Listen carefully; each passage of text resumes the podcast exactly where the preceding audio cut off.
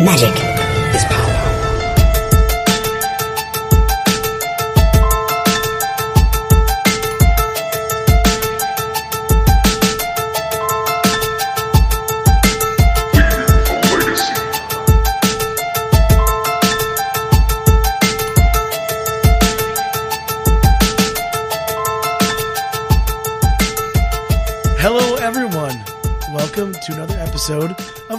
Legacy. My name is Patrick. I am your legacy newbie. With me this week, as always, my partner in crime, Mr. Jerry Me. What's up, Jerry? Not much, Pat. How you doing this week? Terrible. Again, my voice is you just blown out. You sound like shit. Uh, but we're, we'll get there. We'll get there. Uh, we have we have a really exciting episode today. I'm really this is probably one of the first episodes we've done like a good amount of research uh, prior to recording. So I'm pretty excited for this one. I put work in, Pat. I, You did. I You had notes? I You had read notes. I had notes. I read articles. I, I read a book. The highlighter. I read a book. it's true. You did read a book. I didn't even know you could read. I mean, personally, I think books are for nerds, but uh, you know, That that jock in you always always comes out. You can take the uh, take the jock off the field, but you can't take the field out of the jock. Is that's the Yeah. idiom, right? that it? totally it? makes perfect. Yeah, absolutely. I nailed that. I nailed Uh, that. as always, we want to thank Hipster of the Coast for bringing you guys Leaving a Legacy every Friday. You can also find us on the Top Decked app as well. Uh, also, if you want to support the show directly, you can visit patreon.com slash leaving a legacy. You can support the show for as little as a dollar an episode. Uh, even a little bit takes us a long way, guys. We really appreciate all the support. Uh, we have some great rewards in there. We have stickers and playmats and more. Check it out. Link is in the show notes. So, Jerry, uh, how about you introduce our guest this week and also our topic? Yeah. So uh, this week uh, we're doing something a little different. We're doing a little history lesson this week. Uh, uh, our friend of the cast, R.J. Elvester, uh, requested the history of blue-white control. One of know, our one of our mythic level supporters on Patreon, by the way. Yes, yes, Pat. You get that corporate shilling in. Hey, you know, someone's, someone's got to pay the bills around here, man. I know, I know. I'm I'm just the the frivolous uh, member of this relationship who just spends the money. You got to bring it in, right. Pat. I Exactly. appreciate you.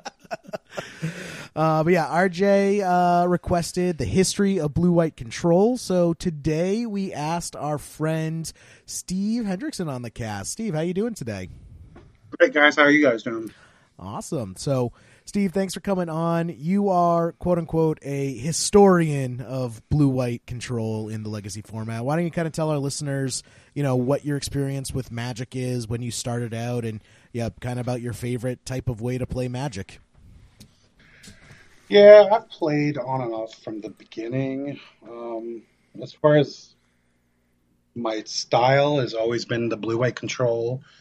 Um, Tundra Mage is coin I'm stealing from uh, a term I'm stealing from the Card Kingdom guys. They call them Tundra Mages. Those are mages that really don't want to ever win the game. They just never want to lose. We, we like magic. We like magic so much that we want to play our entire 50 minutes and plus some time. So don't bother with win cons. Just try to never die. And I mean, I played Legacy since before it went, you know, it was 1.5 and I just I've always enjoyed the fact that I get to play my cards and I don't have to worry about rotations and everything else. I've played standard at several points. Uh, the last standard that I played heavily was Return to Ravnica block because of some spell called Sphinx Revelation. It might be a blue white spell. It might draw cards and gain life. I'm not sure, but um, it was just uh, you know, I mean, that's just how I've been since I've started. Awesome. And so you you actually started with alpha beta or uh, when when did you come into it? I mean, it was it was revised. So yeah, pretty much. It's like Yeah, I mean, so I mean, like it well, like I don't. People talk about they played Alpha Beta, and I never saw Alpha Beta, and I went to comic book stores looking for it.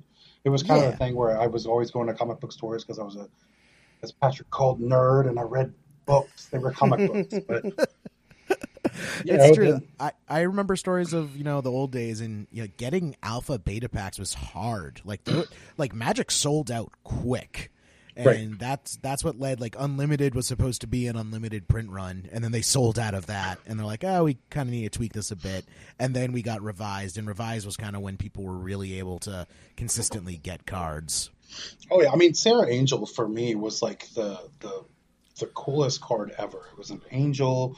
It was you know on the offense and defense. It was just it was everything. You know. One of one of the very few creatures early on that actually had uh, proto vigilance, right? oh, I mean yeah, it had vigilance basically. But I mean, like it was one of the few creatures that actually had that before it was a mechanic, but It's actually so had that old. ability. Vig- yeah, you think of a vigilance as like one of the oldest keywords ever, and Serra Angel was before vigilance was. Yeah, keyword. and there, there just But- weren't a lot of creatures that had the ability to attack without tapping, so that was pretty unique at the time. Oh no, I mean I remember when they printed. Uh, I think it was Future Sight. It was or Time Spiral. The the blue version of Serra Angel. The the Serra Sphinx. And it was just a, re- a redone blue version of it. It was just like, oh my god, look at this! It's a, you know, I don't even have to play white if I don't want to. It's true. It's true. Um, so you know, you're perfect, Steve, to kind of go over uh, this topic that we have today. Um, so I think really just the history of the deck starts even before Legacy was a format.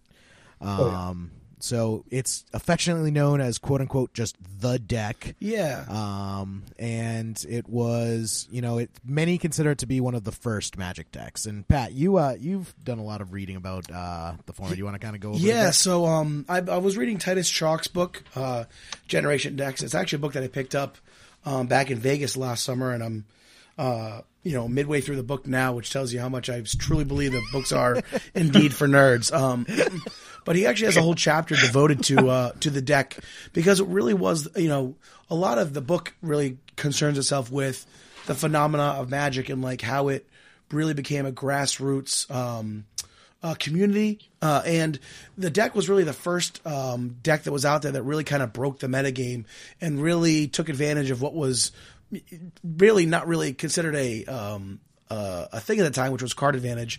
And the the first iteration of was like a blue black white deck uh, that Brian Weissman built with his friend Matt Wallace. And these two guys built this this blue black white deck. And they, they originally, when they were playing Magic, they would play uh, they would start at forty life, so they were able to get these really long grindy games. And uh, I think that's kind of helped determine sort of the direction for this deck. But um, it, the the blue black white deck, it was an Esper deck, and it was generating a lot of card advantage with cards like Mind Twist, Library of Alexandria, had permission spells like Counterspell and Power Sink, um, and then also used Acceleration. And this is kind of funny thinking about Legacy, but they were able to use cards like the Moxen and Mana Vaults to ramp. And they had they played four Juggernauts and four Mahamoti, Mahamoti Djinn, uh, Djinns, and uh, that those were their creatures to close out the game. Um, and uh, the the I think the first real big breakout for the deck was at Manifest, and uh, Matt Wallace was actually who was a friend of Brian's. Um, they didn't have enough libraries and mind twists between the two of them to make the the de- two copies of the deck, so they had to do a coin toss. And his friend Matt ended up uh, winning the coin toss, and he took it took down that event, um, which was like a fairly large event. I think they said a 500 player event. So uh, if I'm not mistaken, which is pretty massive. If, and if I'm That's- wrong, please That's like even big considered for these days. yeah, yeah. Like, Yes. If I'm wrong, Yeah, we- please I mean- please feel free to correct me. But I'm pretty sure that yeah, was uh, and it was, it was like it was like 1994, just to yeah, put it in context. Yeah, exactly, exactly. Yeah, because this is pre this is pre Legends because that's when the the deck uh, got a new iteration. So yes, moat. Yeah, exactly. So yeah, this was what I, which is uh something I specifically wanted to bring up. Um, so this was kind of like Matt's. This was the the pinnacle of Matt's kind of Magic career because shortly after this, he actually quit Magic and just went to uh to work for an, um, an ISP and one of the early ISPs. Um, but Brian kept kind of refining the deck because he wanted to bring it out to more tournaments. Um, after having like a uh, a so-so showing at one event. He uh, went back to the drawing board when uh, got some cards from Legends uh, because Mind Twist had been restricted. So he uh, he could only play one copy when you had a, a card like Mind Twist restricted. So using some new Legends cards, um, and the ones that they kind of noted were, were Disrupting Scepter, Mana Drain, which kind of replaced. Uh, which kind of replaced Counterspell, was a little bit more powerful of card, and also Moat, uh, because instead now instead of running uh, eight creatures, he could just run four Serra Angels, and that was his uh, that was his uh, win condition in the deck. And I just wanted to read a quote um, from Jim Lin, who was one of the East Coast playtesters. Um, and I thought it was really interesting about uh, about uh, well, a Wizards employee and how they kind of looked at the deck. And he said, and I quote, um, "This is the first time I think the Magic environment had seen a deck like that. People were just amazed at it. I was amazed at it. I couldn't believe it was so successful." And uh, within a month or two, everyone everyone really started to to learn about this deck and and copy the deck. And I think it's uh, the, like again the first real control deck in the game, and uh, the first one to really um, ride that hard edge of card advantage, and something that obviously has stuck with that that deck in particular throughout time. And you know, there were like combo decks, like Channel Fireball had existed, um, that were like two card combos. I think what really the deck brought to Legacy Two was just synergy. It was just a deck that maximizes synergy and efficiency. Um, you know, it has a specific game plan. But yeah, go, Steve. Uh, do you have uh, first-hand experience with the deck? Oh, I mean, so the deck was great because it um it answered everything. It was a it was a it was basically like how the miracles decks are today. They just they tried to answer everything at once. They had stuff for burn. They had stuff for because there were mono red aggro strategies back then. Um, and there was just there was it was you didn't know because the internet wasn't as prevalent with Magic. Like you know everything was kind of word of the mouthish, so you had to be ready. And you, I mean, Scrye magazine. oh God. Oh, I read the so Duelist, man. I love the Duelist. You don't read. You just said you don't read. I looked at the pictures on the Duelist. You're right. Yeah, I mean, but it had like, I mean, the, the deck I remember had like four counterspell and four mana drains because I mean, it doesn't matter what, like, we're we're we're privileged magicians now. We have one drops like crazy, but back then, like two mana counter something that was that was better than anything at any rate. So, um, and you had like you had disenchant. Disenchant was huge. Disenchant was like Yeah, when out the everyone's playing- and yeah, when everyone's playing Moxes, Disenchant's value goes way up. right. And I mean, like you know, the win cons. You know, there were several. It's just it was really good, and you know, control magic also was heavily played. Then I think I played like three of them. Because like, why run win conditions when you can just take your opponents? Yeah, so when it was a an Esper deck, it ran control magic, and then I was reading when they introduced Moat to it. All of a sudden, they don't need to care about any creature that doesn't have flying. So now Right. they just have the four swords to plowshares. All I care about is clearing your skies, and then I beat you down with Serra Angel. So I don't even need these control magics anymore. Yeah, it was. I mean, it was a fun. I, I mean, I still, I have my moat. Like I have two moats, and everybody's like, "Oh, your moats, you this, that, and the other." Well, moats weren't expensive. Like it wasn't the same. So, hmm. like you know, I tell people all the time, I have a moat. I have two moats and I have a tabernacle, and everybody's like, "Oh, you, because of this, you bought these in." I was like, "No, I got them when they were nothing, and and now they're worth something." Like you didn't, you know, you didn't run more than one tabernacle, and you didn't run more than two moats. So, I mean, it was just it's a different it was a different era of magic things weren't expensive everybody wanted shivan dragon and serra angel. Right.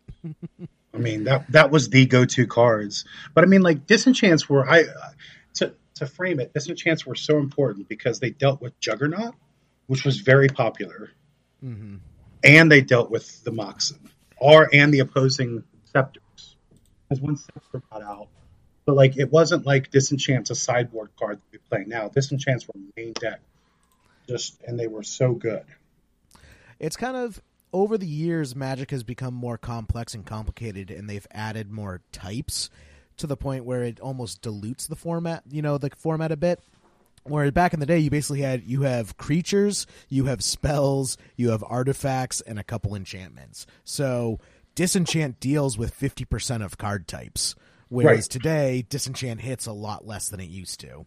well i mean as we go through the history there was one giant printing of a new card type that has influenced the entire way we build decks and how decks are now today That is true. We will little little foreshadowing there.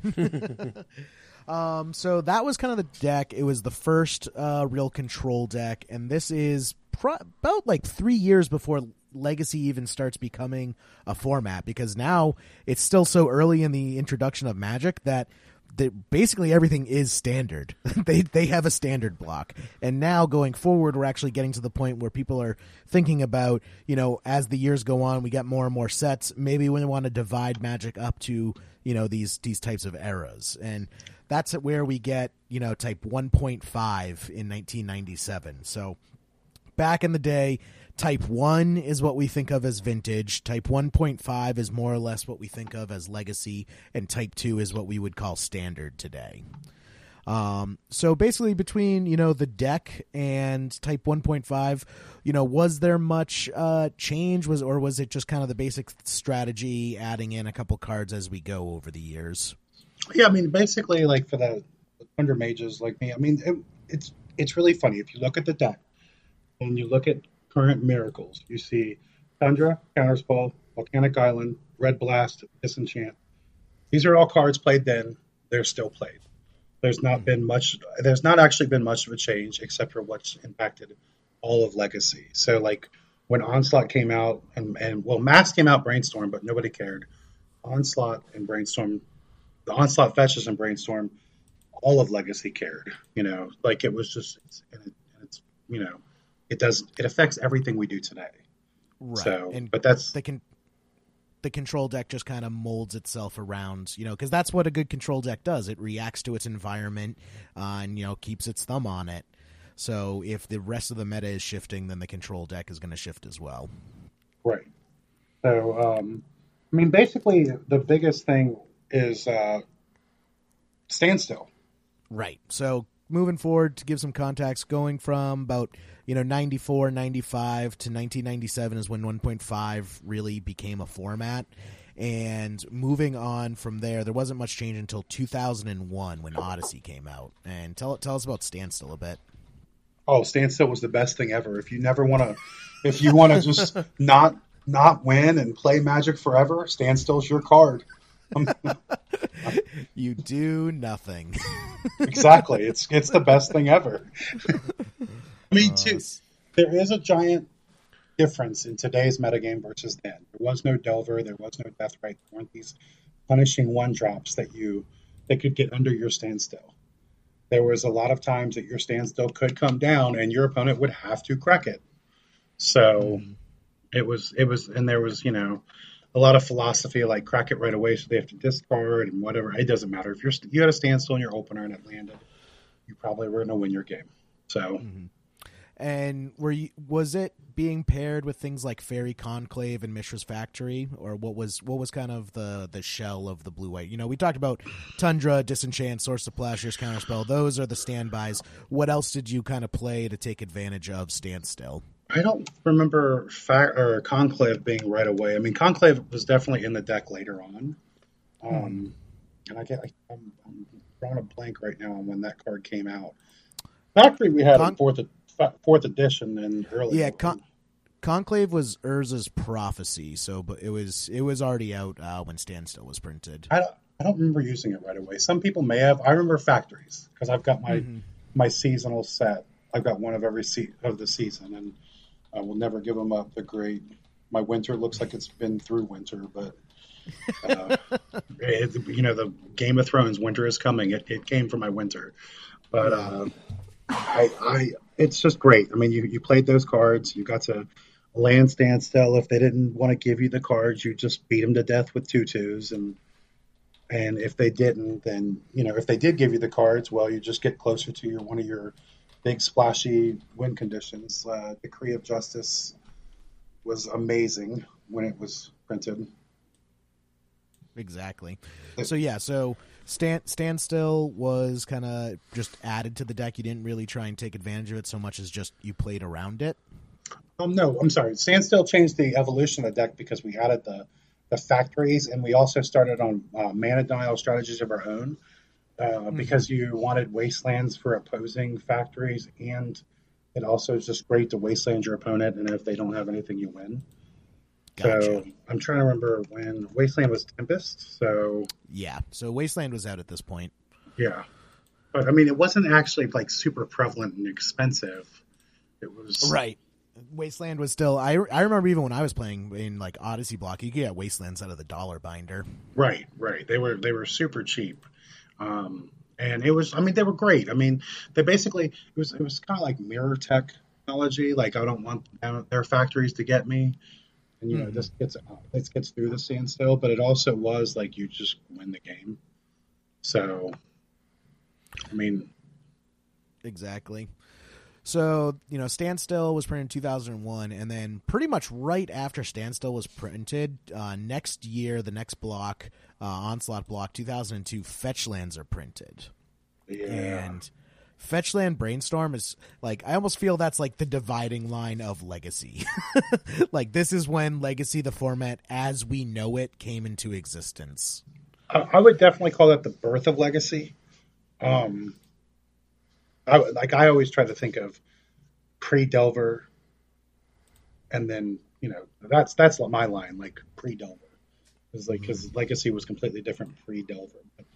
Definitely like one the division between 1.5 and legacy, I would definitely would put like it wasn't the legacy was created; it was when onslaught fetches came into being, and I think they started they started doing some of the uh, Z- turbo xerox nonsense in certain formats and that started kind of translating to it. And you know it just things became a different breed when you were rewarded for your brainstorms with fetchlands And so, along with Fetchlands Brainstorm, which we could do an entire episode just talking about how important Brainstorm is. uh, Yeah. But along with those, uh, the blue white control list got some pretty sweet finishers in the form of Eternal Dragon and Decree of Justice. oh Um, I know those those hold a special place in your heart. Can you can you tell us about those? Because I don't think very many uh, newer players who weren't playing around this time would know about these cards. decree of justice was our basically our entreat the angels so as helpless as you felt to a bunch of four fours it was really funny that uh, i think scourge scourge was um Yeah, I Scourge. think that sounds about right. Yeah. Scourge was Decree of Justice, definitely Scourge. Um, it was just it. So for the people that don't know, Decree of Justice is two white white double X put X four four white angel creature tokens with flying onto the battlefield. I think I may have used that once or twice, and that's it. Um, You did not that card that ha- that top half of the card did not exist. right, right. Uh, the real use of it is you cycle two and a white, and cycling is discard this discard this card to draw a card. When you cycle Decree of Justice, you may pay X. If you do, put X one one white soldiers onto the battlefield. and the benefit with that is because it's cycling, it doesn't actually count as casting a card, so you can have a standstill out and then make a whole army of one one soldier tokens. I mean, this it was really it was it was funny because I mean, you get the top deck wars now, and you would top deck basically you would top deck a standstill, and you put it down, and your opponent would be like, "Well, I want to get some cards first before I try to get into engage the standstill," and you would just go cycle, and they couldn't Yeah. counter it. They can't do anything. right, because if you counter it, it cracks the standstill, so you draw the cards. If they try Well- and answer your soldier tokens, it cracks the sand standstill and you draw cards. Right, and I mean the only reason, the only way to counter it was stifle. So it was you can't even you can't counter the cycle. So they, I mean, it was just it was just a helpless feeling. Right. Plus, And- oh, that's the salt in the wounds. Is that when you cycle, you also draw a card. It Right. replaces itself. Yeah, I mean the card. I would say the card still would be amazing if one ones were possible, but it, I mean Delver Secrets invalidates the entire strategy. So I would say more just Deathrite Shaman. The fact that they have infinite blockers makes one one tokens a lot like worse. yeah, I, I could see that. Um, but yeah, so that was a sweet addition to the deck, and then at the same time in the same set, we also got Eternal Dragon. Oh, this- I I need to get this art. Like I I remember seeing this card. I I opened Eternal Dragons in booster packs, and I just loved this thing. Like the art is super sweet. I, yeah, see, I like the OG one. Like I, it, the the newer one that there's a, I think there's a Judge promo or DCI. It looks like I don't know. It looks like Falkor from Never Ending Story. I hate that thing. It's like it's like this sad looking white dragon. He's like upset nobody picked him to play soccer or something. I don't know. He's The horrible. new art the, the new art reflects Eternal Dragon's playability in the new age. That's true. He's like, oh, nobody picked me. I got it. Yeah, like the, the old I'm one not was this, like, relevant. It was this white smear across the sky, and it just looked like awe. It just, it yeah, just, it's it's like it's a ghost dragon, and it looks super cool, but also peaceful. And it's and it's yeah. super hot as a foil. I love it as a foil. I'm oh not gonna yeah, lie. does look gorgeous as foils. I think the foils are actually super expensive because of that. Um, but so Eternal Dragon, for those who don't know, is five white white. Screams legacy playable, right? That's, that's, that's my that's my kind of card. uh, for a five five flying creature, not too great on the vanilla test. uh, has three white white. Return Eternal Dragon from your graveyard to your hand. Play this ability only during your upkeep. That's a pretty expensive ability, but what it has is plane cycling two, so you can pay two and discard this card from your hand, search your library for a plains card, reveal it, and put it into your hand, then shuffle your library. Uh, So, would- yeah, so when Le- Legacy was a much slower format, this was one of the best things you could be doing. So yeah, go, tell us about it, Steve. Well, you're under a standstill, right? So, like, the worst thing that can happen under a standstill is for you not to hit your land drops. Eternal Dragon allowed you under a standstill to end a turn, pay two mana, get rid of this giant bonkers thing that you don't need right now, and get a Tundra. Mm-hmm. And you'd be able to put your make your Tundra drop on your next turn. And if you ever got to the point where you had like seven or eight mana and they still weren't doing anything for some reason, you just pay to bring it back.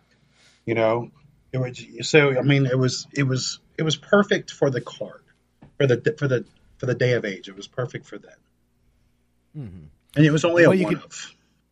Right. And I remember if your opponent would just refuse to break your standstill, you could just every turn Eternal Dragon, uh, find your plains, put it in play, return Eternal Dragon, just do it over and over again.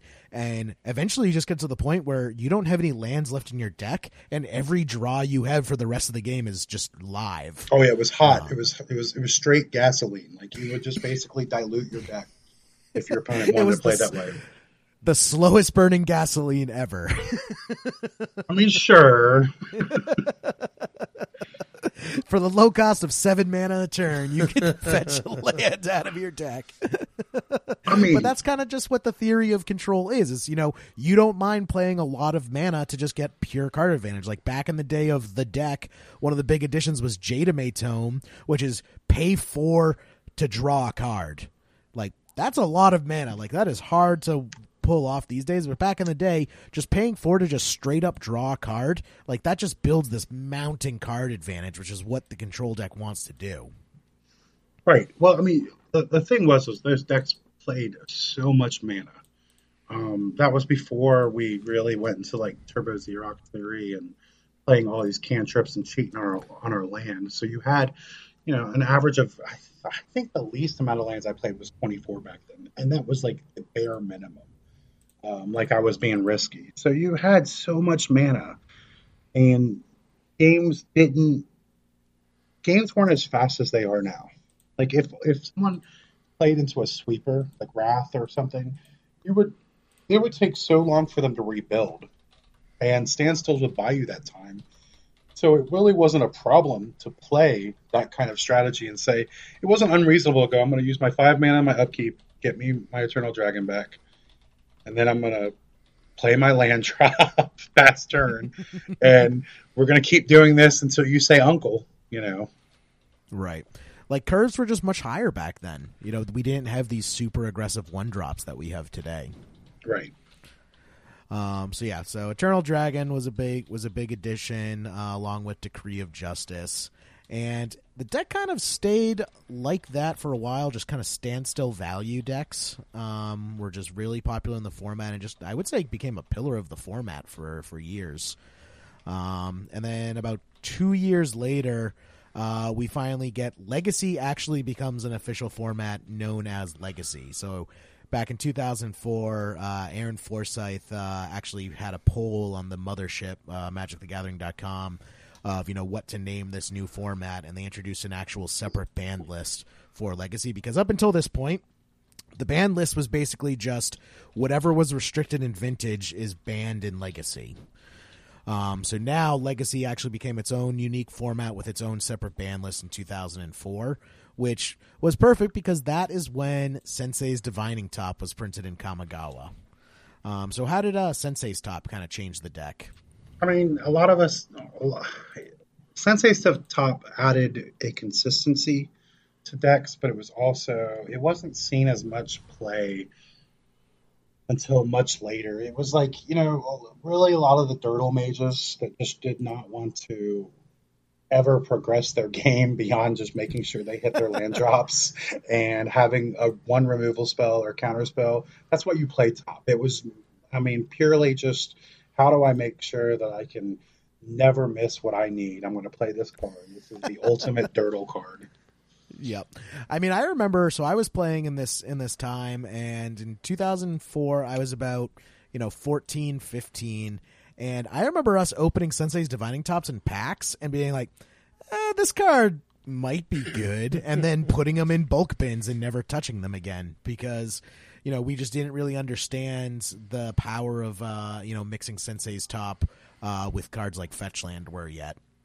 Yeah, I mean, I don't even think that that really came up as much for most like you know i just don't remember a lot of people really being into it a lot of people actually dislike the card because of the mana investment in it yeah. Oh, someone showed me this like article from from the that day. It was like one of the first ever articles written on Sensei's Top, and the person was just like bashing it because like this is so expensive. You're gonna have to sink so much mana into it over the course of the game. It doesn't give you any real advantage. And just like like looking back and like reading about it uh, with today's perspective, it's just hilarious how people's first impressions of the card were. I, I would read. You would read about stuff that? So there was somebody that mentioned like it was like game takes 10 turns and you put it on turn one, you've got 10 mana invested in this. And you could have played, you know, this thing in just one. And I'm like, you know, it was just like, to me, it was like, no, but this thing's great. Like, I always have leftover mana because I'm holding up counter spells. So I want to spin, you know? Mm-hmm. So yeah, so Sensei's Top really didn't see much play. The deck uh, more or less continued on uh, as it was with some small additions until 2006 when the infamous Counterbalance was printed. Uh, so how was that kind of scene? So Counterbalance was in Coldsnap in 2006. Yeah, it came out in Coldsnap. Uh, the, there was everybody tried different Counterbalance decks out. Um, the biggest, the biggest Counterbalance deck I remember was the Supreme Blue uh, Counterbalance deck, but it wasn't really a blue-white deck. Uh, and uh, Counterbalance, you know, it was more seen as cute. So it's kind of funny that now, because everybody remembers it in our time period as an oppressive as an oppressive deck. uh, but like it, it, does come down to the difference in mana cost. Um, yeah, curves were still high. Like the curve in Legacy was much more spread out, whereas we become so hyper efficient in today's Legacy. Well, there was there was you know there was natural order deck. Um, mm-hmm. There were the Goblin decks had Aether Vials, and they also played goblins that range from one to four. So like you really couldn't get people the way you can uh, in today's society because or in today's metagame because everything is so cheap. So, but I don't think like Supreme Blue. I remember. I think it was later. Supreme Blue was later, but it was basically it was a like a four color counterbalance deck, and I think it played Tarmogoyfs, and that was like the first big counterbalance deck that I remember. We didn't really play around with it, I think, till like 2011 with Counterbalance. I think there was a couple instances before. Like Counterbalance was big because it started people brewing and working on making. Like some people were giving up on Standstill, but they weren't they weren't ready yet. It wasn't well just a little bit longer that we got we kind of started giving up on on Standstill, and that was the next year basically. Right. Well, basically, it's the standstill list stop being a blue white list. It, that's I feel this is around the time when land still came into play and people were really maximizing the you know man land standstill interactions. Yes, and the crucibles. Yeah. In the crucible of worlds, yeah. so it's it's you know it stopped really being a pure blue white deck, and there you know uh, there will always be people who sleeve up the pure blue white list, but it wasn't such a defining force in the format anymore. Oh, I mean, Legacy land still I mean, it was a great deck. Um, it, it, it, it was just different. well, so where like the Eternal Dragon strategy and the Decree, they dragged out, you would win with these big splashy things. The the land still decks, they, if you dragged it out, they'd just take all your mana away. You know, they would take your ability to play Magic, so they'd almost mm. force you to crack standstill. Right, and they would play they would play things like Dust Bowl and Crucible of Worlds and just grind you away. Yes, I'm very fond of my Dust Bowl. I keep trying it. It doesn't work. Um, I even upgraded. It shows you'll I'll see it in like an Esper list every now and then. I'm like, what you trying to do? I saw um, what was it? I saw it in Tezzeret.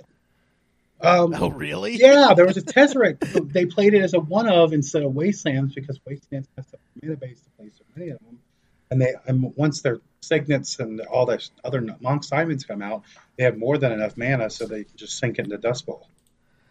I, I can see that. That's that's pretty spicy. I'm always willing to give uh, you know spicy one ofs a chance. Right, right, right. But I mean, I remember. See, I remember in 07, we still were primary, primarily blue white decks. But we played like Fact or Fiction and Stifles. Mm-hmm. That's when the Stifles got added to the list. Um, yes, because it was basically you were all in on the mana denial, and you played Stifles and Nev's Disc and mm. uh, we had red for Fire Ice. That was the card that we started playing red for. Mm-hmm. Fire and Ice, I remember being super big. Um, so yeah, so Fire and Ice. That's when we started seeing uh, red being splashed, and then 2007 we got the huge upgrade of Ponder being printed. Yeah. Um, Uh, which like when I think back and thinking of Ponder, I feel I take Ponder for granted because I feel Ponder being like Brainstorm and just always being there. But like before then, like you guys were forced to run like Portent at user card, which is funny that we're coming back around to Portent today. Yeah, yeah, yeah. Portent is now actually a real card, not just a substandard. Right, and people, I remember people would play like four Brainstorm, four Portent, and just being like, really there's there's nothing better than this? I guess not. But ponder sees play and ponder i feel is one of the catalysts that starts to really speed up the format. Um, legacy as a whole starts getting uh, more streamlined, and this definitely has to do with cards that are going to be printed along the line. But I feel Ponder in 2007 is when we start to see the curve start, you know, slowly ticking downwards. It, it enables the the turbo Xerox strategies that we have today. If you look at all of the yes. blue so, decks, so you meant. So you've mentioned that before. Can you explain uh, to our listeners who might not be as familiar the the theory behind Turbo Xerox? Turbo Xerox is basically making your deck uh, as redundant as possible. So instead of you can't because we can only play four ofs in our decks by playing these one mana cantrips. You're basically making it so you get to these cards that you can only play truly four of. So you can only play four Delvers and four Deathrites, but how do you enable yourself to get to them? Is you play these cheap, efficient cantrips, and it's basically like playing another Deathrite or another Delver or another Lightning Bolt if you need it, or another Force of Will because you're just making sure that you get to what you need. Right. Awesome. So yeah, so that ponder is what kind of started this entire mindset and really started pushing legacy in the direction that we find it today. Um, but also at the same time a ponder being printed, we got a new card type. Ugh, planeswalkers. I love I love my Jace, but planeswalkers are ridiculous. Uh, so yeah, so Lorwyn, we first saw planeswalkers come into play. They seem like planeswalkers would fit the control strategy perfectly because it's a card you play, and the longer it's in play, the more value you get off of it. Planeswalkers are virtual card advantage. Um, but did you know the blue white control players take to uh, planeswalkers right off the bat? Um, no, because I mean, so we didn't. The first planeswalkers, the the white one was creature centric, and the blue one allowed your opponent to draw cards. yeah, that's exactly what control decks want. Right.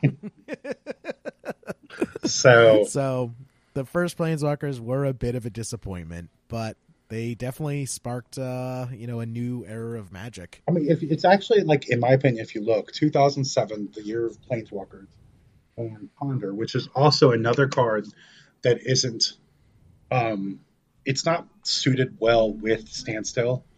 It's it's funny you you there one's a sorcery that you know you want to play to set up stuff and standstill's like where you just want instance. So these this year is when like I consider like the division like the, the this 07 happens and standstill starts kind of getting left behind.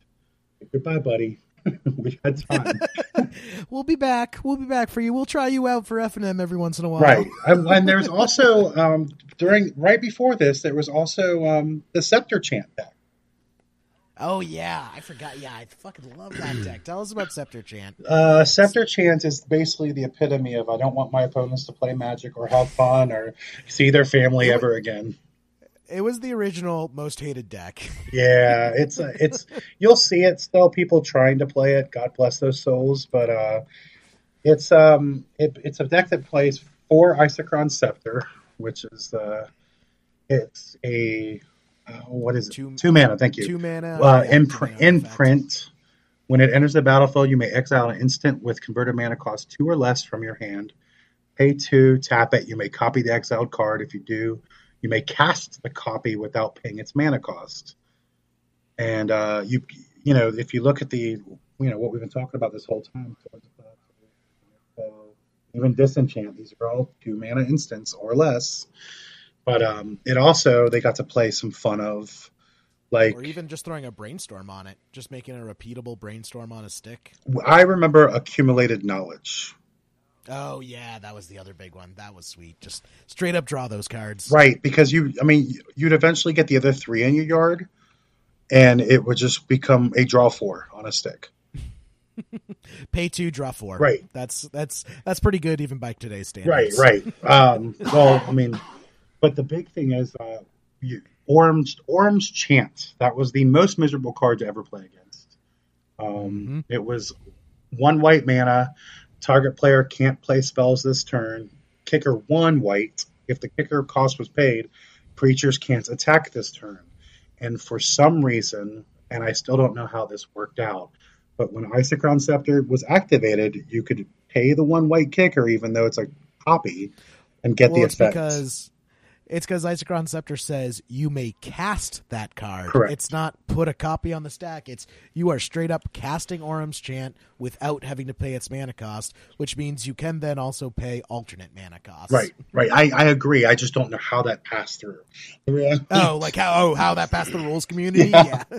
so, in, uh, in a sense, you could pay three mana every turn, every upkeep of your opponent, and say, you know, you got to cast your spells now, or you're done, and you're not attacking, and you're not playing magic. Good luck. So my friend Mike, um, he is a burn mage uh, through and through.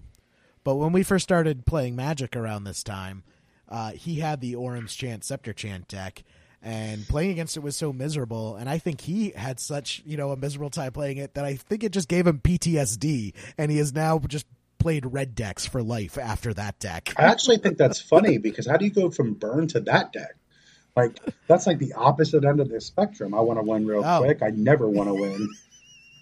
I, I mean, burn was so popular back then in like local scenes and stuff. I played. Um, I think several decks did this. We played Exalted Angel, which uh, Exalted Angel was basically our Serra Angel of the time, and it was like it was a six mana four six flyer, and it, whenever it attacks, it deals damage. Whenever Exalted Angel deals damage, you gain that much life.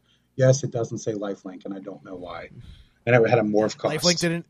Lifelink didn't exist yet. I Same with uh, Armadillo Cloak. Armadillo Cloak is is basically lifelink, but isn't. right.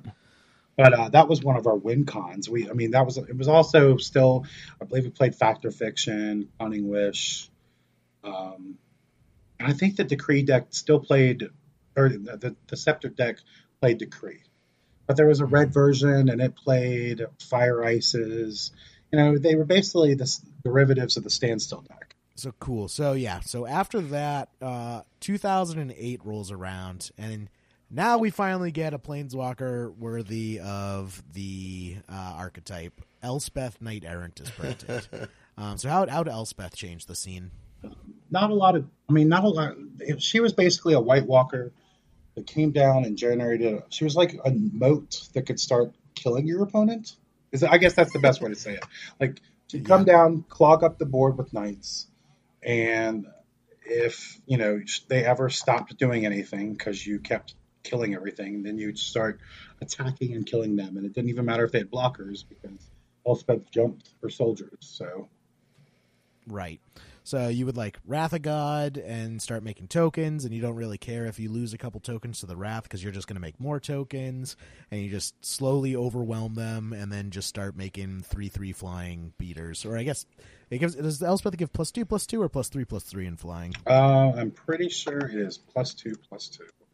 Yeah, so you just make three three three three flying soldiers, just start flinging them at your opponent's face. Yeah, I mean, I, I personally have stopped playing with Elspeth years ago because of uh, the newest Gideon is ridiculous. It's plus three, plus three in flying. Plus three, Okay, plus plus three plus I had to check because I, I been forever since I played her. I played her in Stoneblade too, but you know she the the whole jump was just crazy because it's a it's a it's essentially a four turn clock usually because of life loss from force of wills and fetches.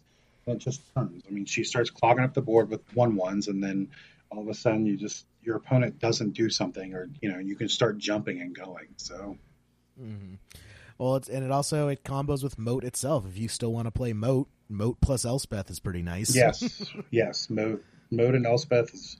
It was. uh, It's actually. It's funny. I, I today still like to play Moat once in a while, but I will drop my Gideon ally Zendikar for Elspeth because of her ability to jump. Yeah, that was a. It was a big. It was a big year to have that Walker. We also. um I think we got. Oh no, that was 09. I'm thinking of Thopter Foundry. I'm jumping ahead.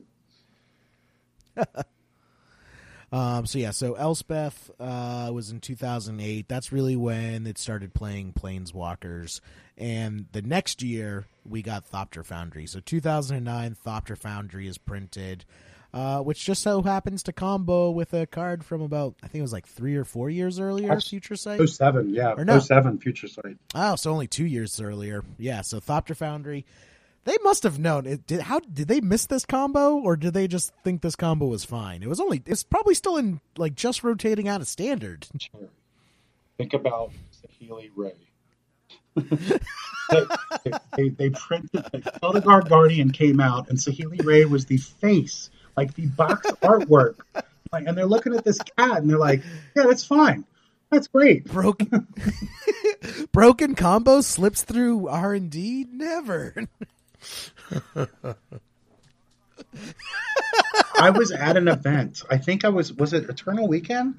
I can't. Like all the vendors, like started grabbing their Saheeli Rais like they were gold. I mean, it was hysterical. Like they were like, "It's just here." They I remember it took it took literal minutes for Twitter to figure out the like, "What?" combo. oh boy. Yeah, I don't think they were in block. I don't think they were legal at the same time in standard, but in legacy, yeah, it was definitely played with a ton. It wasn't even because it because it did really well in extended, and it was just amazing. I mean, it was amazing. Well, that's not going to last. Your opponent took, like, that's basically everything blue white wants. So And is this when uh like uh countertops uh starts coming into play again with enlightened tutors? So you have the enlightened tutor that can find Thopter Foundry, Sword of the Meek, yeah, there were definitely a lot of and Sensei's Top. there were definitely a lot of decks that played with the, the, the combination of the two because of E tutor, especially since top let you find whatever pieces. You you get your top first and then start trying to find whatever piece you needed. Hmm Like it, it was a pretty redundant deck. I mean, it still didn't. It wasn't. It wasn't oppressive um, because the standstill decks didn't care about you. Because I mean, that that's the nature of the beast at the time. You can be doing all this stuff, but if a standstill comes down, you're still in trouble. So the standstill deck, those kind of decks in check. Right, exactly. So, you know, I, I even now I feel Thopter Foundry combo kind of gets this rap of more fun than good because when you get the Thopter Sword combo going, it just feels awesome. Just- like I've seen a Thopter Foundry player hold off an Emrakul because they had 16 mana, so they make 16 uh, or not 16 mana. They had uh, seven mana, so they make seven uh, tokens. They because the tokens also have flying. Right. Emrakul attacks. They sacrifice six tokens to the Emrakul, and then the last one blocks the Emrakul for zero damage. Yeah, I'm a, I'm a big. I, I, I love Tezzeret, and I love it because of that only. Like it's like the fastest Thopter Foundry deck you can play, and you know it's basically because of that combo. It's it it, it is a, is a fun for me because I can actually almost feel like I'm playing a tier one deck. It's far from a tier one deck, but It's just a fun durdle way. You're just you know you don't have an ensnaring bridge, but you do have an ensnaring bridge. and, and it com- and it combos so well with bridge because you know you draw a card on your turn, you have one card, and you have an army of one ones. So Man, and I just want to make an Esper Tezzerator list with Elspeth Tezzerator Thopter Sword. Not going to be good, but super fun. Uh, yeah, I mean it was it was good. I don't think it ever caught on. I think I mean I know uh, Jerry T played some stuff. I think that might have been extended, and it might have been Legacy later. But there was definitely a lot of Thopter Foundry decks going around. But they were they were more combo than control, because you know when you start putting these other cards in, you know you're you're you're going away from I I want to lock the game down to well I actually kind of want to win the game. Right. Um, but you know, it's also keep in mind Legacy is a slow moving format. These changes are coming like right on top of each other. Like there were so much in these like five years, so much changed in the face of Legacy. You know, going year after year. By the time you get kind of acclimated to Elspeth, you get Thopter Foundry. By the time you start figuring out Thopter Foundry, 2010 rolls around and we get the printing of Jace in Worldwake. That's the And best thing ever, but worst. Exactly. To a lesser extent, Stoneforge Mystic Stoneforge didn't really catch on yet, but we'll cover that later. Um, but yeah, so tell us about you know Jace and how that changed the format. Um, well, I mean, it was. I was actually going to add to your point. But like, I actually Ponder was printed in 07, but I don't actually think Ponder was adopted until 2000, like 11 or 12. So your point about it slow moving, it's it's almost glacial back then because the internet wasn't strife. I think the SCG tour started. I don't know when they started hosting Legacy. Was that like 2010? Yeah, I think it was definitely during my break. So I think it was because I remember SCG Tour didn't exist when I started playing. Um, I took a break for a couple years, and when I came back, the SCG Tour was like the biggest thing. For Right, uh, Legacy. it was huge. I, I, I mean, I remember we were we were driving ridiculously long places. They actually you could play Legacy every weekend um, on Sunday, and it was a real tournament and real prizes, and it was just amazing. I mean, you just couldn't believe. Um, and that's when a lot of information started getting out there, and people really started working on the format. And it wasn't just your local card shop with your guys around the table. You know, you were you were going to play against real big names. And uh, at the same time, around that, Jace the Mind Sculptor is printed, and th- this boy, this boy's everything. If, if I have to read you this card, well, I'm not going to. it's, it's Jace greater than all. He wins the game. You land it, and if your opponent can't deal any, deal with it in two to three turns, they're dead. I, so I remember, so for hipsters of the coast, when I was writing for them, um, when they would always be like, "Okay, so make sure you know for newer players, you want to explain the cards a little bit." And uh, so that they, they can you know get an understanding of how good it is. And every time I was just like, dude, I write about Jace the Mind Sculptor every week. Like, Right, I mean- I'm not gonna explain. I'm not gonna explain what he does every week. I'm gonna take it for granted that you know know how good Jace is. I, I mean, uh, there's a lot of cards. Decree of Justice. I understand you don't know that card. Jace the Mind Sculptor. wh- what you doing with your life? What are you? Who are you playing against? You need to play against more different people. Like you just have to change. yeah, He's four abilities. he draws a card. You know, good. That's amazing. He gets rid of a creature. Amazing. He stops your opponent from drawing good cards. Amazing. And then he wins the game.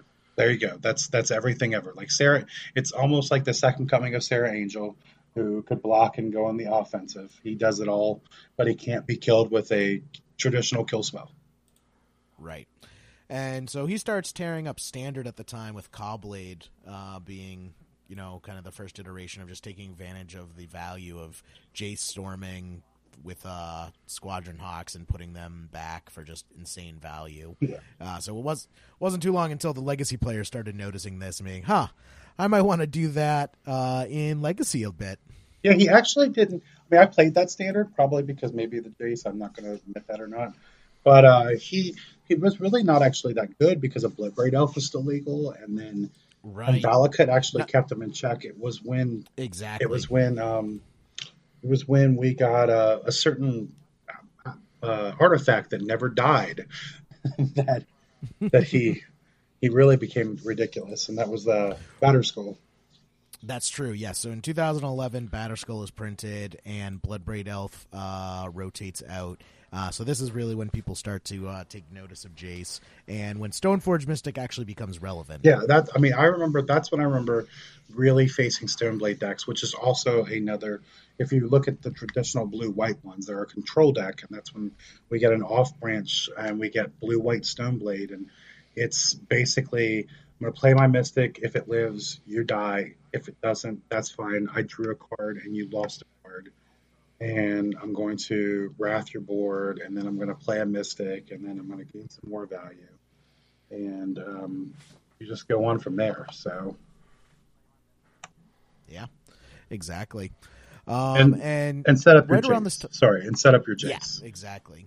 So set it, set up the Jace. So Batterskull, Stone, you know, Blue White Stoneblade. I remember being uh, a pretty popular deck in the format. Um, I would say it it was for about a year kind of the go to blue white deck if you wanted to play it And I'm sorry, what format? in uh, Legacy. I mean standard as well. It just dominated standard, and then uh, kind of made its way to uh, to Legacy. Yeah, it was. It, it got. It was real popular with Stoneblade and uh, Maverick because they could also take advantage of the Stoneforge Mystic because it's a it's a tutor. It ta- it replaces itself. It does everything. Um, the the the Stoneblade got Batterskull Skull and they got Snapcaster Mage because Innistrad um, was also then or shortly after it was in 2011 and it introduced Snapcaster Mage, which is the go-to control card of choice to this day. Um, Right. It, the efficiency of spells and legacy between Brainstorm, Swords of Plowshares, Lightning Bolt, uh, even discard spells like Thoughtseize and uh, Cabal Therapy allows Snapcaster Mage to just, to just gain so much value. You get a blocker, you get a card. You know, if you ever get the Snapcaster kill spell, block another dude, that's like a two for one, and it's just an amazing amount of value. Yeah. So good. And we hardly have any time to enjoy it because a year later, Legacy gets another shakeup. Uh, Miracles are printed with uh, Avacyn Restored a couple months after Snapcaster Mage. So we were just getting used to casting a bunch of value with Snapcaster Mage when uh, Wizards gives Blue White another gift. Terminus. Terminus, the best spell ever. Hold on. I remember spoiler season and everyone losing their shit over a different miracle card.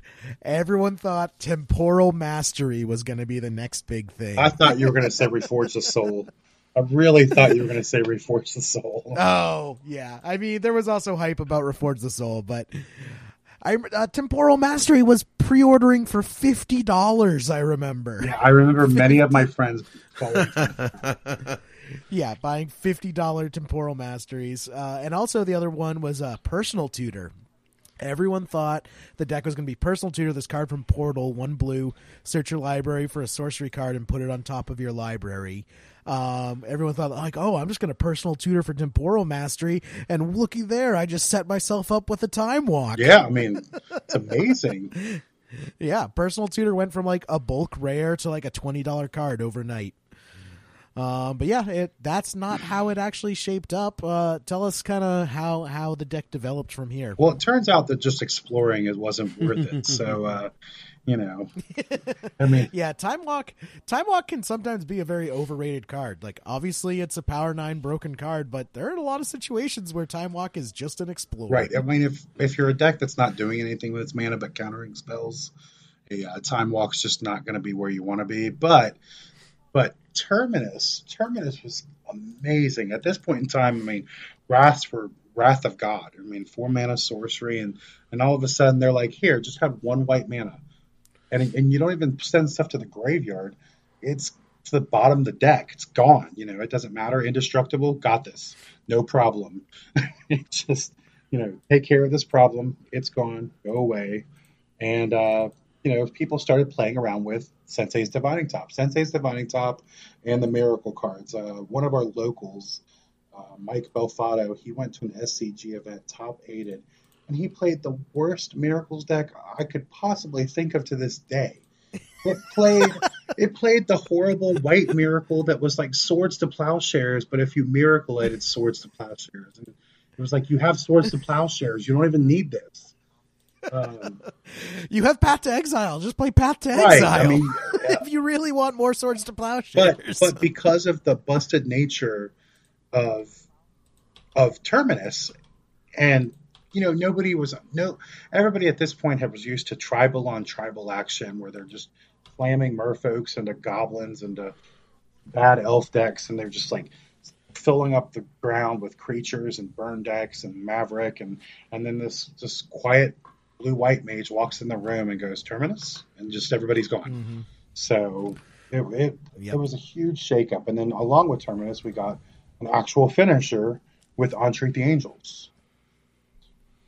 Right. Harkening back to uh, Decree of Justice, players saw Entreat the Angels and like, oh, I remember doing broken things like this in the past. Yeah, and I mean, Entreat really just gave the deck a win con, and there was arguments one, two, three Entreats, some you know different amounts were played because you know you could play at earlier stages for moat and what later stages to win, but it was just you know it was a very it was a very big shakeup to the way the blue white control decks were played, and then several people started testing counterbalances. People started showing up the yeah.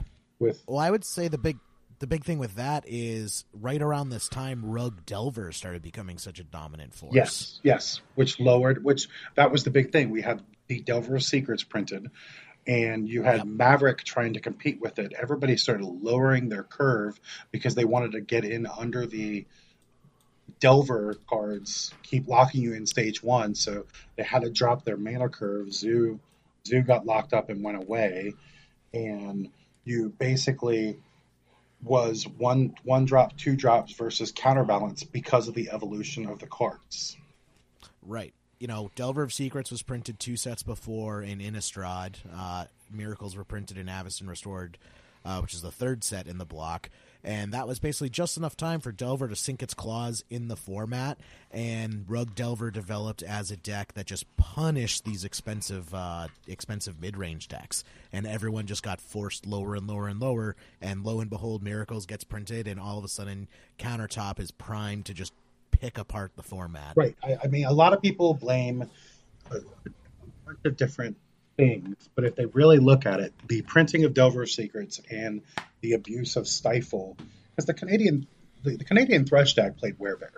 I mean, play, it, Yeah. I mean you, you can't blame that deck. Like that deck, that deck wasn't locking you in stage one and sacrificing its own self with wastelands and stifles and stuff to lock you out. It was the Delver of Secrets where they had a three-two flying the cattle that just happened to be blue and pitched to your force of will that just really just tore up the format. And counterbalance couldn't really thrive in earlier formats because the the CMCs were just too diverse. But now we had a format where everybody's playing ones and twos, and control mages were just like, "Oh, sweet, I've got this." hmm And you know, from there on out, like Miracles was a dominating force for about three to four years afterwards. Basically, from here on out, we just kind of have some spice being added. the Um, big thing about the first couple years, there was different versions of the deck, and yes, the it, Miracles hadn't coalesced into what we think of as today. Yeah, Joe- Joe Lossett had his I, I play way too many creatures version, which is Legend Miracles. And I love that version because it's so fun and fun, but it's not really a control deck. You know, it can play a controlling role, but it's not a control deck. And then you get the Shanager school come up, come up, and it, and that's when you started seeing ponders, ponders, and ponders, and he's playing four ponders, and all the Delver decks are playing four ponders, and we're into the Turbo Xerox that we are today. And you know, Ponder doesn't really shine until then. And you know, all of these decks are like, I can cheat on lands, I can play twenty lands, and you know, Miracle Pilots today. 18 lands. Oh, yeah. 18 lands, four of which are wasteland. Perfect. My man, that's perfect. Yeah. and then from there, we just kind of get some more spice. Like uh, in 2012, uh, Rest in Peace is printed. So for the barest minute, rest in peace, Helm of Obedience uh, was the combo for the Miracles deck. Um, I feel that kind of never really took that much hold. There are still people playing it at your FNM. There are, I know, there are still people who won't let it die. Like I'm never surprised when I see a Rip Helm come into play because I'm like, all right, we're doing this. I'm not gonna lie. But I played it at an SCG Open. It was fun. I got to e-tutor for a Karanos to counter a Force of Will. It was amazing because I had a counterbalance in play and I e-tutored for a Karanos, countered it, felt great, and then I got murdered by every Abrupt Decay deck after that. But you know, I felt good for about a whole half a second. Right. so it's just at this time, like Entreat the Angels. What it, the two main Miracles decks were the Entreat the Angels version, and then, like you said, the more creature based that was Snapcasters, Vendilion Cliques, and Vensers. The Um, Rip Helm. Yeah, Legends Miracles. Rip Helm Miracles was kind of the kid brother that uh, wasn't really as powerful as its big brothers. I just that you really didn't even talk to the party. wow.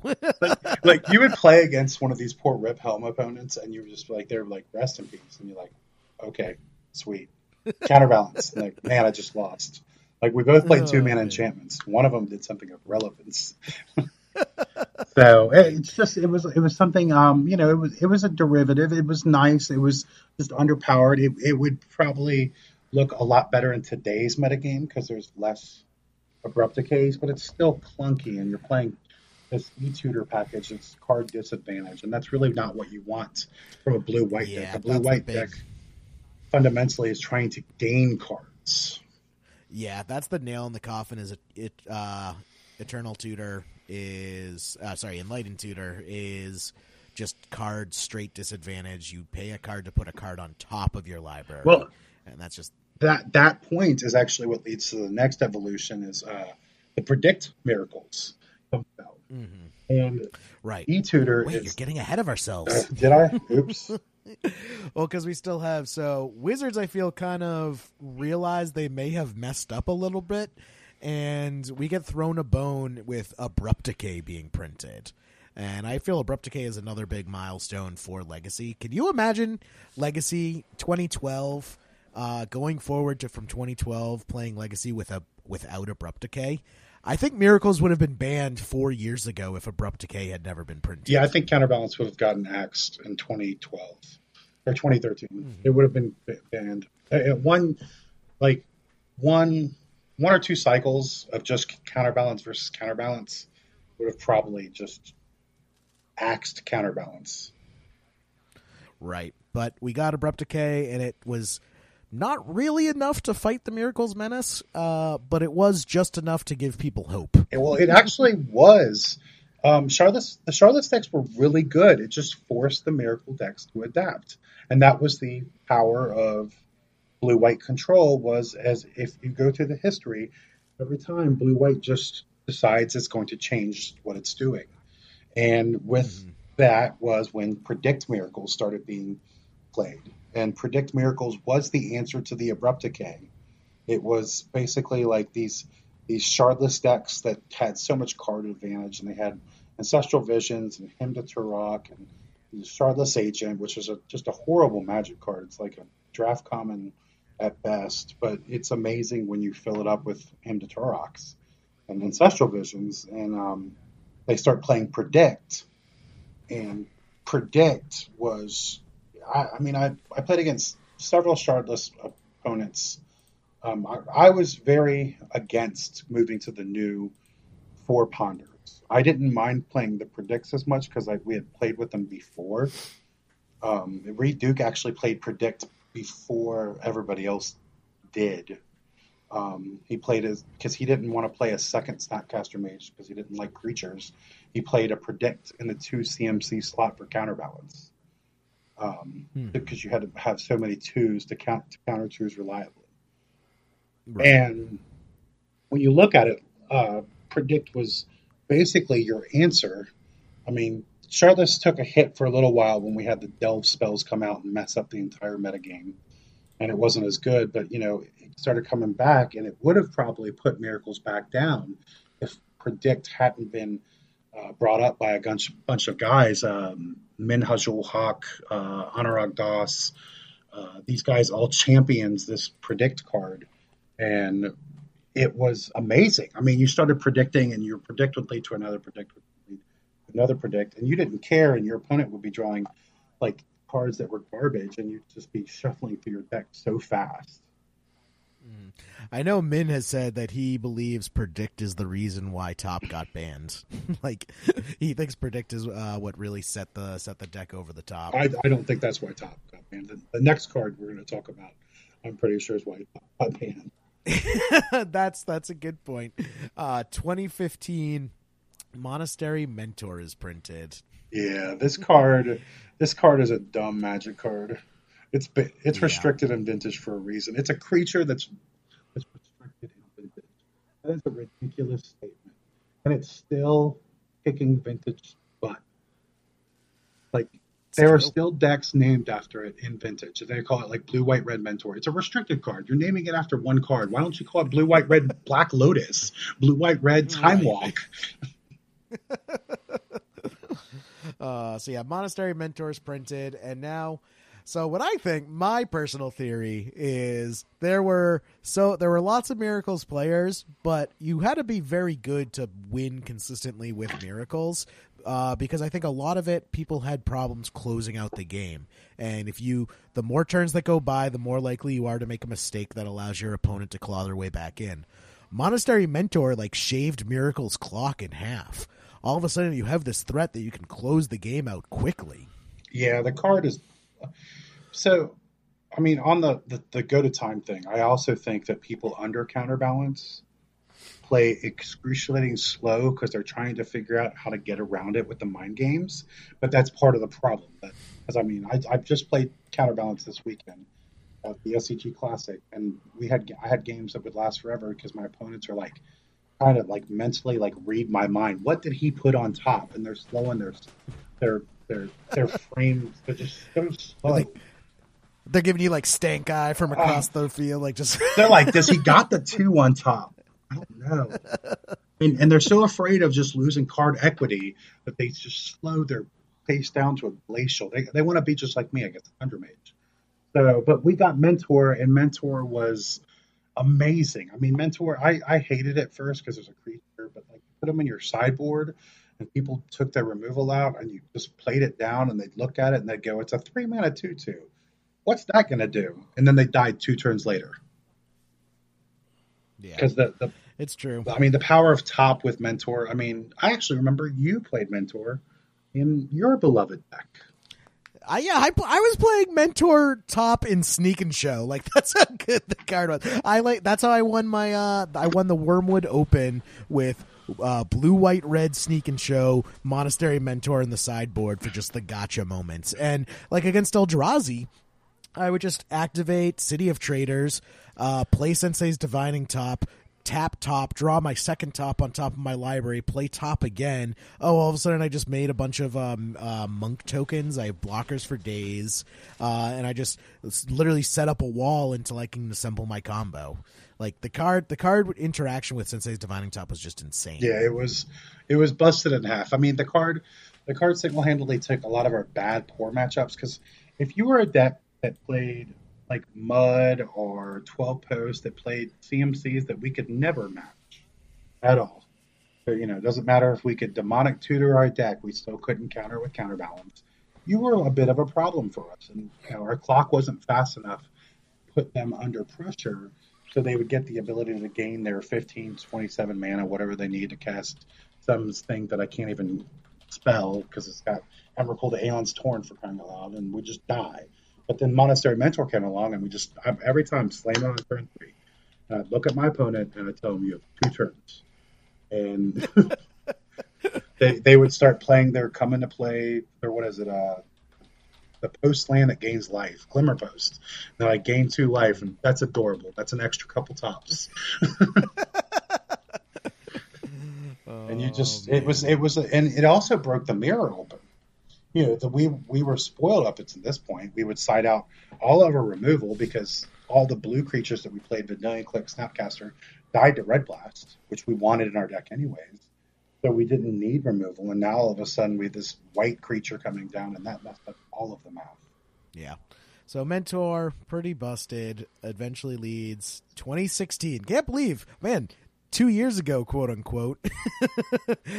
More like a year and a couple days, but uh 2016 top is banned and everyone you know miracles dies we never see miracles ever again right steve Uh, 2017, right? It was. It was. Oh, it was. It was 2017. I don't want to talk about it. It was 2000 April 2017. Not that I'm still crying, but yes, April 21st, I think. Right? Oh was it 2017 top was Yes. banned i thought it was It was just. oh It was just last year. I'm still in denial. It's PTSD going on. so yeah sorry you guys had to go a couple months without playing miracles I um. so I went to a tournament that weekend. I was signed up for a team team constructed tournament, and that week, my buddy was on Saheeli combo control. I was on miracles. They banned Felidar Guardian and Top that same week. We were three days before our event and no idea what we were going to play. team tournament where both decks get knocked out yeah, it was amazing. I went. I, I showed up with uh, just I played just miracles without the top and and the and uh, counterbalances, and switched my permanences for supreme verdicts and just went to town with that. And I actually only dropped one match because it. I was very lucky, and my and nobody knew what I was doing, and neither did I. So it worked out really well. opponent can't read you if you don't know what you're Right. doing I mean, I was because I played blue white control forever, and it was still blue white control. It just, you know, it just didn't have the efficiency rate, and it was it was a different it was a different kind of deck. But yeah, they they took top from us. They were evil people. I'm glad they did it. uh, because a few short months later, Search for Azcanta gets printed and Miracles is reborn. Yeah, so this this card is insane. Um, I would say that any control, not just like legacy, but modern standard, it doesn't matter. This card should be in your deck. It does everything. It's it's a it's a scry. It's a card advantage engine. It's an extra mana. Like there are there I I played in I played at the classic. I put down a Search for Azcanta on turn three. I flipped it on the beginning of turn four, and I drew my card. When I scried for my card, it was Entreat the Angels. So I finished. I moved it to the to into a land and put down two angels on the beginning of turn four. And my opponent looked at me and was like, "That you have two angels already." I said, "Yep." And Turn four, turn four, two four fours. That's that's pretty decent. and and and still made my land drop. Like it was funny. Like Yeah. it, it was it was just it was perfect. Uh, I, I can't can't say anything bad about the card. If if you don't die right away, if you do what blue white wants to do, which is you don't die right away, the card just gives you everything you need. Yeah. Uh, also, going back a bit, I do. I'm going to be remiss if I don't mention this, but uh, uh, when Miracles were printed and Miracles became the dominant blue-white deck, uh, we really saw Stoneforge Mystic, uh, blue-based Stoneforge Mystic decks really take a back seat. Yes. Um, no one was really playing Esper Stone, uh, Stoneblade, or you know Blue White Control, other than you know a couple crazy players. It wasn't uh, the pillar in the format it used to be. And for those couple months when uh, Miracles was banned and people were still figuring out what the control deck, we did see a bunch of the Stoneforge Mystic decks uh, come back into play. The Esper decks have been putting up numbers. Um, Bant put up a couple numbers while um, Miracles was a deck, but I really don't consider the Bant list as much a control deck as just a mid range deck. Yeah, there was there was several attempts at um during miracles when miracles was still being figured out. There were several Esper decks, and then the, that's when actually the Deathblade decks came out with the, the printing of Deathrite Shaman, and those had all kinds of different cards in it, but they were all mid-range decks. The actual traditional blue-white control deck basically died with miracles because if they played it like the, deck was a 50-50 deck you, you that that was what you had to work really hard to win. Miracles was not a 50-50 deck. You had like two or three matches that were abysmal, but everything else you were favored. So it was always a hard argue. Why am I going to play this 50-50 deck where I'm going to work really hard, or I can just play miracles? Right. It it basically came down to miracles is the best thing you can do probably just in legacy in general, let alone the best thing to do in blue white. So I mean, why play that subpar deck? I, I remember trying to like brew blue white decks that weren't miracles, and every single time I would just arrive to the fact that this is just a bad miracles deck. Why don't I just play miracles? Right. I mean, there was several like in 2012. I think it was Grand Prix Indianapolis. Tom Martell won with Esper Stoneblade, and it was very much a control deck. I think he had like, I think he had eight creatures. I mean, for real, a Stoneblade deck, one a GP, eight creatures. Uh, it was like I think he had three Snapcasters, four Stoneforge Mystics, one V Click, but he had three Jaces and then all spells. Uh, and he had Lingering Souls. That was the other card that was huge. He had the Lingering Souls, which were creatures too. And I mean, he just locked his opponent out, put down his souls, and you know he would you know he would eventually just grind them out through card advantage and win the game. But like that was a very short window because that was 2012, and the miracles I don't think they weren't printed or they might have just been printed and they nobody really thought about them as a deck. So shortly after they just disappeared. I mean, as soon as it just people realize that you're just working way too hard to win with that deck and you can just permanence everything away every turn. Mm-hmm. I do think with new miracles there is room. We're still seeing the Stoneblade decks uh, put up some results. Um, so I do think that there is room for them to coexist, but we'll see. I think Stoneblade is always going to be better as a three color deck rather than a straight blue white deck. The blue white wastelands and factories. The only mm-hmm. problem with it is it doesn't really work very well when when Kolaghan's command is a real spell in real decks in their main configuration. I mean, there, there's no card that just trumps. Like, the whole point of Stoneforge Mystic is even if you kill it, you're up a card. But K command just says, no, I killed it, and you discarded a card. So it invalidates the entire strategy. And a lot of decks, like unchecked, a Batterskull comes down. They can't deal with it. But yep, there's that K command. It also deals with Batterskull. So it's just it's a very it's a very difficult thing to deal with. I mean, you know, well, I remember playing Batterskulls and dropping it down for five mana and getting it through, and then even if they killed the token, I just get it back. But this, you know, K command just invalidates the entire necessity to play that without playing something like True Name Nemesis, like the uh, Bant Deathblade decks that you're speaking of. The Bant the Bant Deathblade decks, they're they're basically True Name Leovold decks that happen to have Stoneforge Mystic with them for the ride. Exactly. Yeah, that's why I kind of just put them in their own league. Uh, but yeah, so that kind of takes us to, to modern blue white. That was uh that was I like that. That I I feel that was uh, fun. We maybe we'll do that with some other formats in the future or other uh, arch- archetypes in the future. Yeah, I mean it's it's great. I mean there were some shout outs like the Flusterstorm Council's Judgment. There were cards that were printed along the way. Like, oh, there's yeah. just like we I'm sure we missed a bunch. Like side cards, you know, even like shout out Get Mage and Con- Land Tax.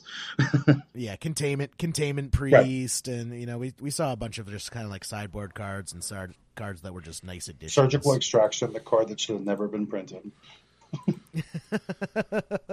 I'd probably still be on Reanimator to this day if Surgical had never been printed. I, I mean, I lost a Reanimator into in the classic. He game three, he I, had the the Nutter Butter I'm on the play. He's on the play. Show me the angel. Put in a Griselbrand. I'm dead. Or no, he put in. Hey, I, I, I'm sorry. I told you to make that goat sacrifice to Griselbrand, and you didn't listen I to did. me, and you lost a you lost a reanimator sneak and show sneak and show. That's what you I get. Did, I did. I lost to the three combo decks in the format. I died before turn two. My turn two. It's life. I'm I'm I'm I'm, I'm good with it because like it, it gave me a perspective. Like I've been like listening to the band Deathrite Sauce and and I died. I didn't die to a single death rite. I died to Griselbrands, all of them. Uh, so, you know, it I, I like where New Miracles is uh, in the meta now. I kind of want to refer to New Miracles as just NU apostrophe Miracles. I think that's how I'm gonna do, I'm gonna do it. N- like New Miracles, it's a fancy uh, high end mall uh, clothing shop. It's more like uh, what I always call it. Yeah. Like, Um, so I think it's in a good spot. But if if Wizards was to print a new card, like what what would you say you would want most for the deck now? oh, I'm not allowed to say Sensei's Divining. you can't you can't say Sensei's dividing time. Uh, let's see. I don't know. Uh, I mean, a Scry engine that was not terrible. I mean, with with Search for Azcanta, we kind of got exactly what we needed. Um, I, I'm loath to accept a new Planeswalker that could fit the deck for the simple fact that while I love Planeswalkers, I also hate them because they they're just they're changing the way Magic plays so much that you know cards like Disenchant aren't playable anymore because there's you don't have room. You need like a Vindicate effect because they could be playing this Planeswalker and it could run away after two turns. Um, so I I don't know. I mean, cards a blue flash creature. If I say a white flash creature, that's kind of fair because it could be red blasted. Red blast right now is like the best card in Legacy, in my opinion. Like that's not Death Rider Delver because red blast just answers everything so well. So if it was going to be fair for everybody, a blue card. If it wasn't wasn't going to be fair, a white card that that generates value. That's what I'd want. Nice. Awesome. So yeah, that uh that takes us through uh blue white. Uh real quick before we leave for the night, we did just have two major legacy events. Yeah, we did. We'll probably get into these next week, I think. Oh, Come on, Pat. I know, I know, but we're running I- late. I got this. We'll probably dive into these next week, I think, because we're at Fine. we're almost at ninety minutes now. So Fine, Dad. gotta leave, gotta leave them wanting more, man. Oh, man. Leave them wanting more. Uh, If you want longer episodes, if we hit the next, if we hit the next tier of our Patreon goals, we'll do two hour Get out. episodes. Get out, you Did shill. they just say that? I mean, for further support, contact. Yeah, exactly. Follow the link in the show notes. Hey, I see the numbers. I know how many people listen to this cast, and I know how many people support us on Patreon. So I know I know what the difference is, guys. I can do math. Need a Facebook Okay. I just want the listeners to know my love doesn't need to be bought. I give it free. Mine does. Buy my love. Facebook poll. It's right better now. than Jerry's. Pat and Jerry. Pat versus Jerry. Fa- Facebook poll. Working on it right now. Do I have to be an administrator to create this? Oh man. Fine, we'll get into it next week. Um, I just I'll- want to say the Men of Steel list looks hilarious. Oh, it's amazing. We we do have a we do have a Hascon promo to give away to though, Jerry. oh yeah, we got to do that. Let's So- give out. All right, so we have we have a few runners up, and we're going to be shipping you guys out some prizes as well. I, what do we decide, Jerry, for the runners Uh, up? I got some. I, I got a iconic booster packs. So we'll do, Yeah. uh, got packs of iconic boosters, iconic got some- masters. Well, can't talk. Uh, then we got like stickers and uh, some other, you know, just some, some nice little nice goodies. things. Awesome. Some do some doodads So and trinkets. these are our, our four runners up in no particular order because we decided to We go in the top five. We had a ton of just- really good entries, actually. Yeah. Can I just say it was so tough to choose? Like we're doing four because we said three, and then we just couldn't decide Yeah. between Yeah. between like, narrowing it down to three. And just getting it to four was super hard because there Yeah. were so many good ones. It was it was really uh man, this was a great contest. I enjoyed it a ton. I really really did. Um all right, so uh without further ado, I'm to I'm just going to read off these uh with the the the pe- person submitted and the quote. If you haven't seen the picture, I'm sure you can dig it up on the Facebook page. Uh first one is from our friend Not So Silent Bob, foiled out deck, white border duels. I know this one is this one really tickled Jerry. Uh, just to describe it, the picture is two kids sitting on Santa Claus' lap, just Screaming. wailing their Yeah, eyes screaming. out, just so upset to be taking a picture with Santa Claus. uh, our, our our next runner up, our friend Brooks Dorsey. Uh, so you kids want blue duels for Christmas? No problem. Sunken Hollow or Prairie Stream. um, Ben Borodaka. This is a little bit longer, so it's a, it's a story. So sit down. Oh, and Ben's actually coming on next week's episode to talk Stoneblade. Nice, nice.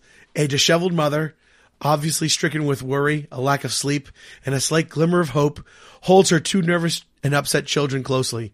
She walks up to St. Nick, her sunken eyes lock with Santa Claus, and he knows their family is in trouble. The family had been visited. He quickly grabs the little boy and girl and sits with them on his red velvet lined throne. St. Nick flashes a glance to the mother, signaling that he will attempt to help the children. The boy squeaks, Can you? He is convulsing at even the thought of whispering its name. Can you help us? Santa responds, With what, my boy? The boy says, My home. We were visited by the one they call Griselbrand. Suddenly, Santa's pupils dilate and his jaw drops. His head contorts to meet the mother's face. The boy and girl have seen this before, and they know what is happening to their beloved Santa. The children start to scream. Their cries rattle through the village. Santa Claus reveals a slight grin and whispers, Pay seven, draw seven? The children continue to scream, but they know it's too late. Christmas is over. St. Nick repeats, Pay seven, draw seven? that's like a that's like a creepy pasta. I like that. That's like that's like his creative writing class. Oh my god, it was it was definitely I felt chills. Uh, our, our next runner up, our next runner up, uh, Ben Travis, uh, submits Jerry's Halloween costumes are getting out of hand. and, uh, and, uh, well, there's one more I had starred here. Is that the got the four? winner. That's the four. And then our winner. This is the winner. Uh, we're sending out, Jerry, what are we sending out for this? We're sending him the Hascon exclusive, the uh, Grimlock, uh, Nerf War, and uh, I am blanking. What's the oh uh, Swords of sort of Dungeons and Dragons. Yeah, the, the the whole Hascon promo box set with the uh, it has the uh, the dragon token in there as well. So we're gonna send that out. Um, so this one is a uh, picture, and I'm actually you know right now I'm going to uh, I'm gonna share it in the chat real quick because I want you guys to see it as well. Um, And don't worry, we are going to post this up on the Facebook page as well. So when you get to this part, just head over there, and we're going to post this and the winners, uh, uh, runners up. so you have uh, to the page. You have the first picture, which is the two children sitting happy on, on Santa's lap. This holiday season, you're round seven, winning an opponent. And then Santa pulls off the beard. Will be me. Ki- ch- children are just crying. And he has photoshopped Oh yeah. my face. Oh, the Photoshop. It's it's just so it's so good. It is so funny. Like Jerry, I was Oh, cracked when I opened this up. I laughed so hard. It was so good. So like uh, he did a good job. Oh, he really did. He really did. So congratulations to Connor, uh, local guy, right? Good guy all around. Uh, I know he drops in my stream sometimes, so congratulations to him. Uh, we'll send him out the either send him out to him or we'll meet up with him at an event or whatever.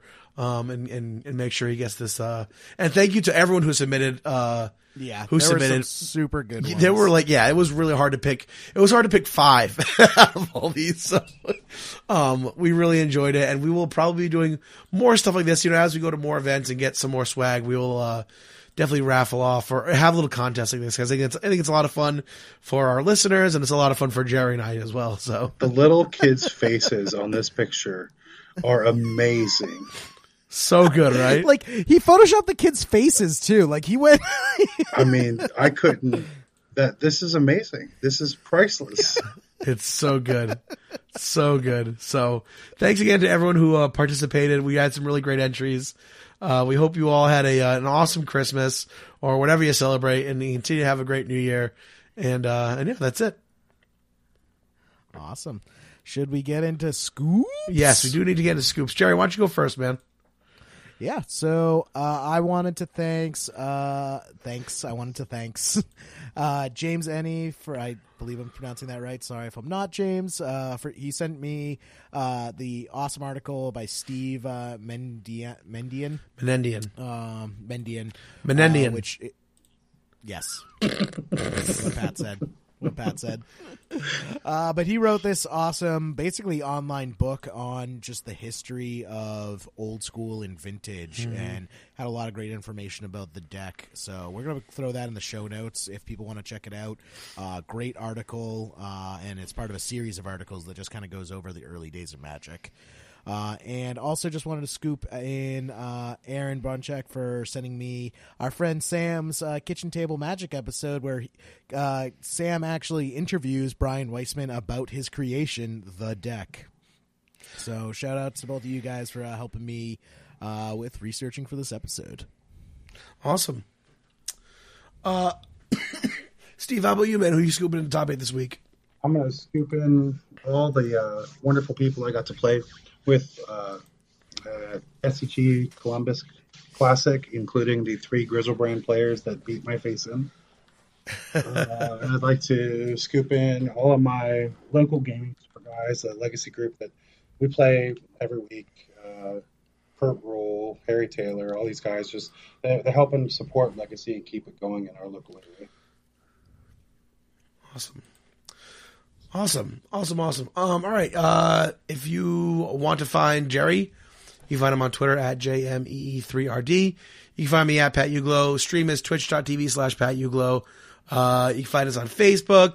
Find the Patreon in the show notes. How about you, Steve? If they want to get a hold of you, where's the best place for them to find you? um, at a store jam and legacy. But I, I forgot one more scoop. Um, I want to scoop you guys in. I want to scoop all of the legacy content. You got you guys, uh, Legacy Breakfast, the Brainstorm Show. All of you guys, you keep the hype going. Like Legacy would die if it weren't for what you guys do every week, basically shouting, "Hey, we're still here. Come play, have fun, and even jam Griselbrand." So, you guys are awesome. Aw, thanks, man. Thanks, man. Much appreciated. Uh, all right, Jerry, you have a, uh, a die roll here? Um, I have a digital die because I don't Jesus, have Jerry. any within reach. Hold on, hold on. I got, Google, ro- no, Google's gonna help me.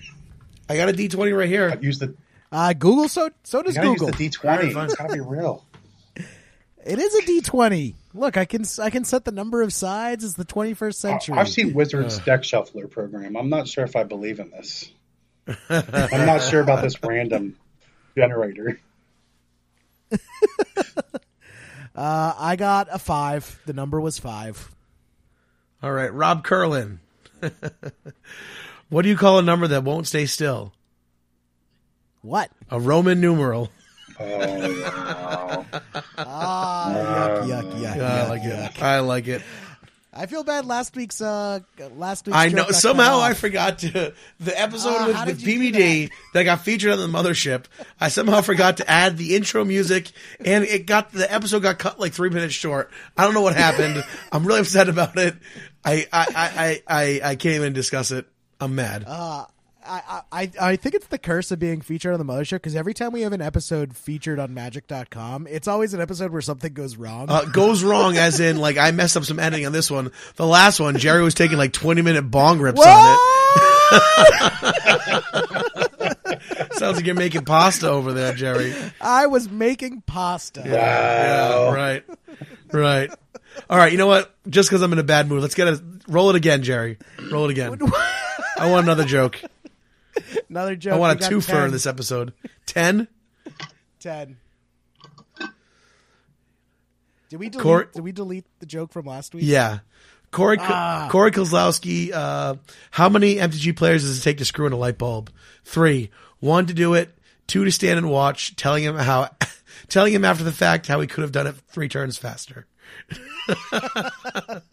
nice. That's a good one. um, do we remember whose joke it was last week? I want them to resubmit it was a. Someone, someone wrote a big long joke that that had a great payoff. was it? No, it wasn't a long one. It was a short one last week. Was it a short one? Yeah, two weeks ago one. was the long one about the goat. No, that was Marcus. Yeah. Oh, that's right. That's right. So what was last the last one? Shit. You know what? I have the, The raw world's- audio. I could probably find it. All right. Oh wait, no, I deleted it, but I can pull it out of my my deleted box. So this joke is so good, guys. Trust us. When you hear it, you're gonna laugh your asses off for like three years. uh, such hype, such hype. All right, Pat. Let's get out of here. All right, we'll play us out with something sweet. All right, I will, and it'll be actual music this time. We'll just end dead silence so embarrassing. That was so oh, embarrassing. Man. Never